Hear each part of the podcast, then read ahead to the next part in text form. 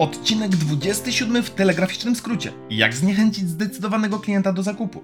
Jak stracić klienta, który jest zdecydowany na zakup nieruchomości? O tym opowiem w tym odcinku. Czy jest to odcinek dla agentów nieruchomości? Zdecydowanie tak. Jednak niezależnie czy sprzedajesz nieruchomości, to z tego odcinka zabierzesz szereg wskazówek, mechanizmów i błędów, których warto unikać w procesie sprzedaży. Zasada pierwsza. Przygotuj się do tego, co sprzedajesz. Musisz posiadać pełną wiedzę o swoich produktach i usługach. Jeśli sprzedajesz mieszkanie, musisz wiedzieć, co w nim było, co się działo, kiedy pewne instalacje były wymieniane. Jeśli odpowiesz wymijająco, to wpływa to na Twoją wiarygodność. Zasada druga. Unikaj kłopotliwych zwrotów, które osłabiają Twój przekaz. Kiedy słów chyba, pewnie, wydaje mi się raczej, to całkowicie wpływa na Twoją wiarygodność i tego, co mówisz. Musisz mieć poczucie, że to, co sprzedajesz, jest pewne.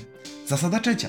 Nigdy nie kłam. To jest punkt, który dedykuję wszystkim. Jeśli kłamiesz, a kłamstwo ma krótkie nogi, jak wyjdzie to na jaw, to może przekreślić nie tylko Twoją sprzedaż, ale wiarygodność marki. Zasada czwarta. Techniki sprzedażowe oczywiście działają, ale jak każde narzędzie mogą wspierać albo przeszkadzać. Kiedy mówisz klientowi, że jest inny zainteresowany i proponuje więcej, to czasami, jeśli wybierasz zły moment lub jeśli wcześniej nie przygotujesz tego w inny sposób, to działa całkowicie na Twoją niekorzyść. Reguła piąta.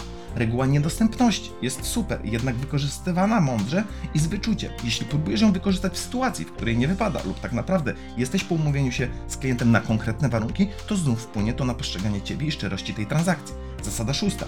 Nie schodź z proponowanej ceny w pierwszej rozmowie. Tutaj już na początku tracisz, pokazujesz, że tak naprawdę kłamałeś już na samym ogłoszeniu. Nie pomagasz sobie tym w negocjacjach. Zasada siódma. Bądź spójny w tym, co mówisz, bo klienci mają bardzo dobrą pamięć. Jeśli wyjdzie to na wierzch, to okazuje się, że znowu jesteś na straconej pozycji. Zasada ósma. Zapisuj to, co mówi klient. Nie używaj historii klienta w rozmowie z innymi.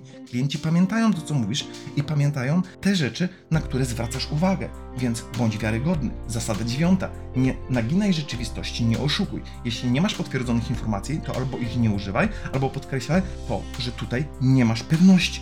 Zasada dziesiąta. Nie pozwól, aby klient poczuł się zmanipulowany. Jeśli tak się poczuje, to już przegrałeś. Zasada jedenasta. Jeśli umawiasz się na coś z klientem, wywiąż się z tego. Liczą się także umowy słowne. I reguła dwunasta, czyli reguła społecznego dowodu słuszności. Ona jest super. Jak każda technika, musi zostać wykorzystana mądrze. Jeśli chcesz dowiedzieć się więcej, zapraszam do odsłuchania pełnomateriałowego odcinka. A to był 27 odcinek w telegraficznym skrócie, czyli jak zniechęcić zdecydowanego klienta do zakupu. Do usłyszenia w kolejnym.